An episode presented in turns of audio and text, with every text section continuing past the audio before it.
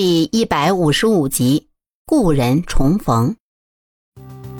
叶禅带着墨渊来到院墙门口，看见明禅双手握着弩箭，紧盯着牙妃子。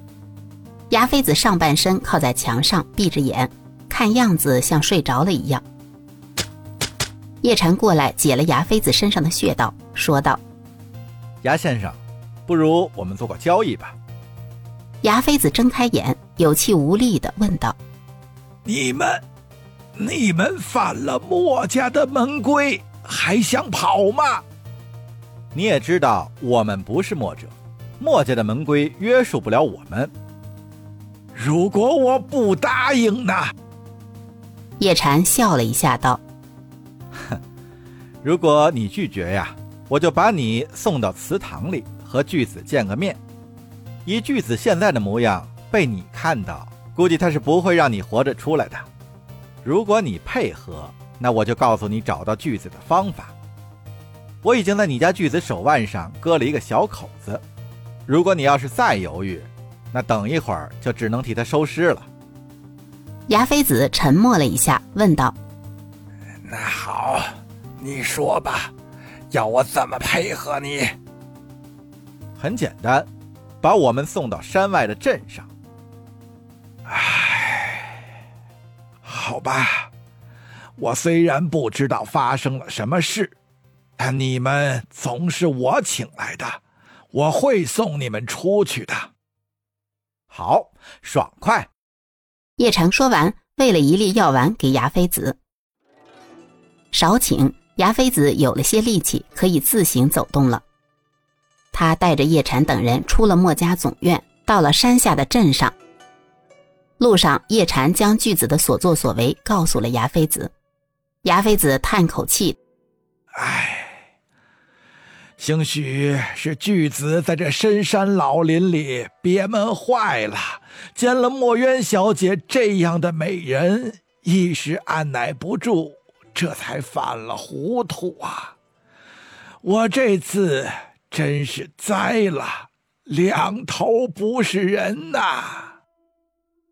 牙先生，我们还是敬重您的。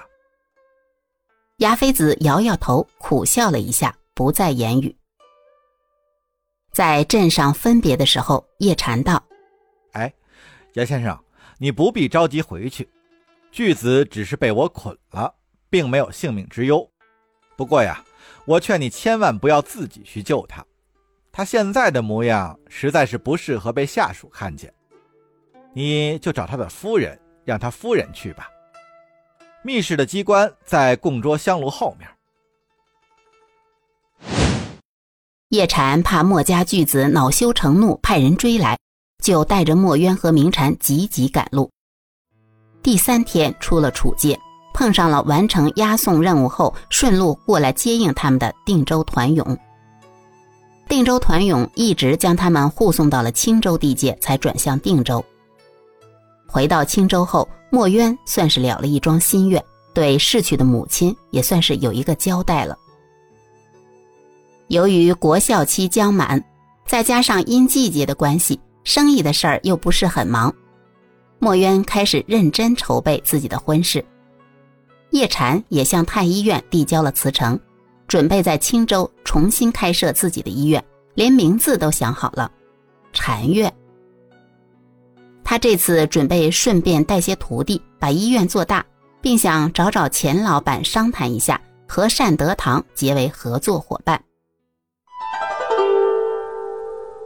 自从钱莹莹和沈世宜的亲事八九不离十的时候，钱老板的生意也是越做越大，在女儿和准女婿的帮助下。已不满足药材零售了。叶禅来找他一说合作的事儿，钱老板就说道：“叶大夫，以后呢，我就负责主外采购药材了。这青州卖药的事儿，你就找莹莹说。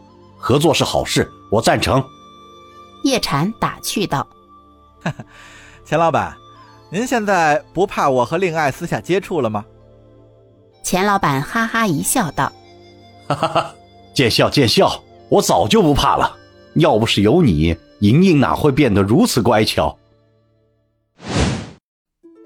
叶禅请钱莹莹喝茶的时候，两人还是有些尴尬的。这是第一次叶禅主动找钱莹莹，但时过境迁，两人的身份已不同往日了。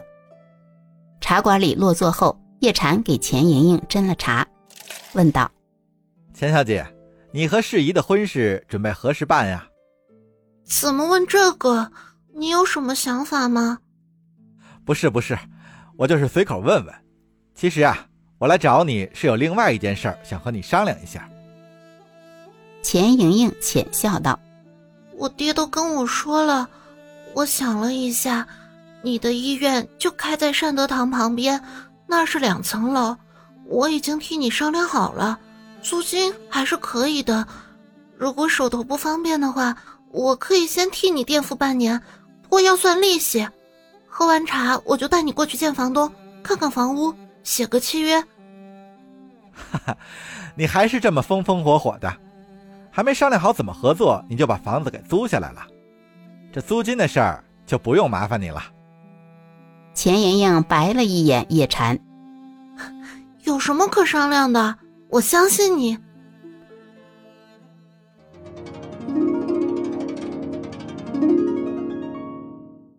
这年的春节过得很是祥和热闹，国校期满后，憋了一年的人们尽情的释放着欢快之情。墨渊和叶禅的婚礼定在二月二十二，两人在写请帖的时候，不约而同的想到一个人——耶律婉清。墨渊道：“应该告诉他一声。”叶禅摇摇头：“唉，还是不要去打扰他了吧。”我很敬佩，也很同情他。是啊，生在帝王之家，有很多事。他也是身不由己啊。墨渊沉默半天，无语。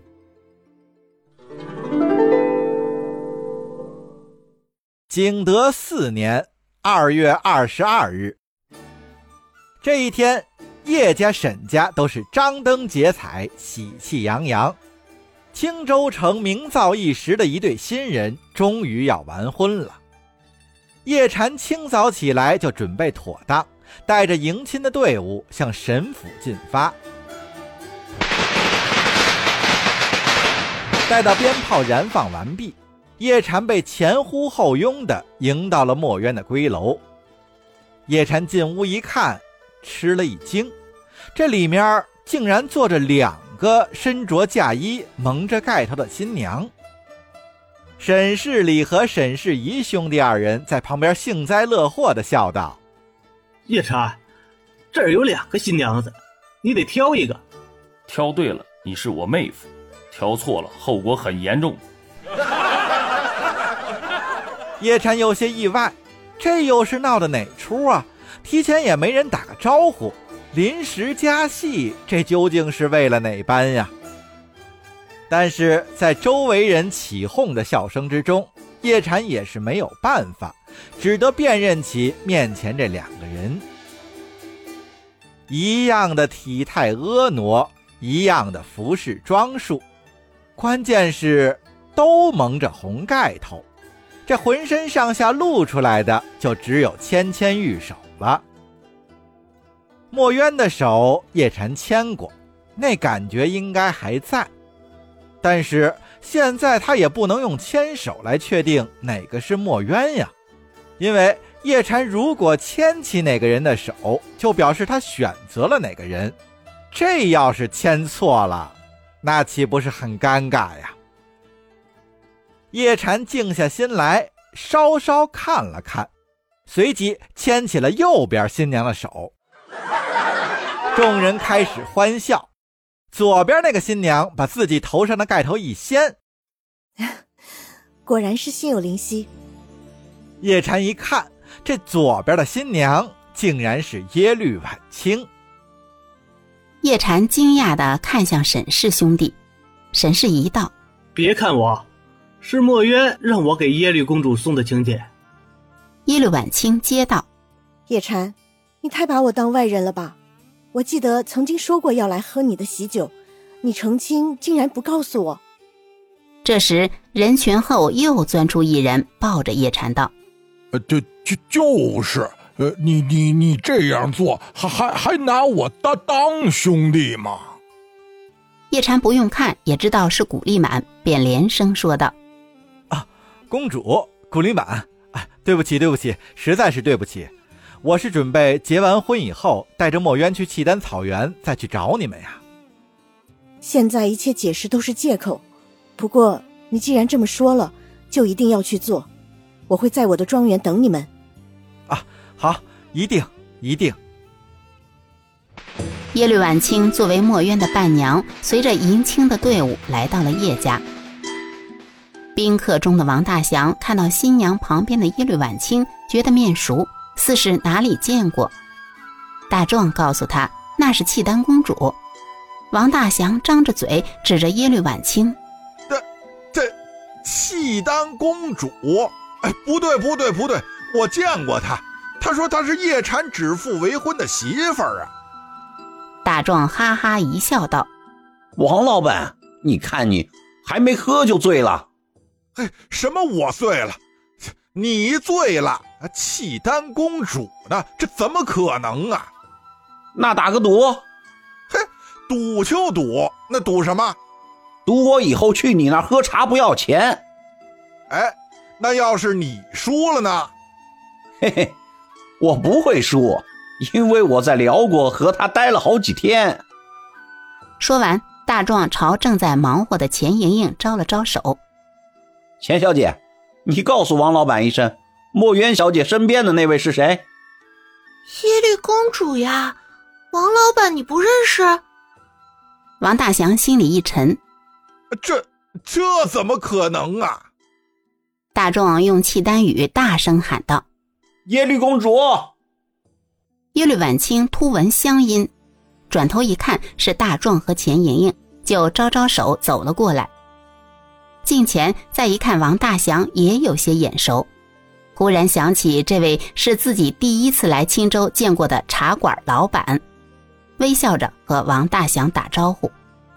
王大祥这回信了，他连忙端起茶杯道：“哎呦，公主哎！”我王大祥真是有眼不识泰山，哎，失敬失敬失敬失敬！您您喝茶，您喝茶。哪里哪里，是我不够诚实，骗了王老板。酒席间，大壮见王老板有时跟不上节奏，就说道：“王老板，愿赌服输，你可不能心疼你的茶水呀。”切，瞧你这话说的，你哥哥我是那种人吗？那你在寻思啥呢？我呀，我还正想把我这茶馆往哪儿搬好呢啊！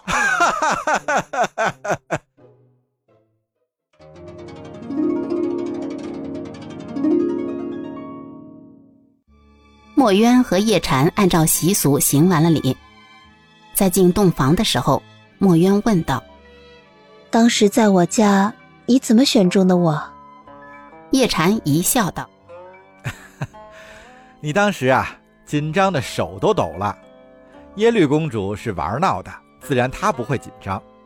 你是怕我选错人，所以你的心中肯定会紧张啊！我又怎么能不知道呢？”墨渊满心温馨的笑了一下，把头埋在叶禅的胸前道：“死生契阔，与子成悦，执子之手。”与子偕老。叶禅轻抚墨渊的发丝，接道：“嗯，结发为夫妻，恩爱两不疑。”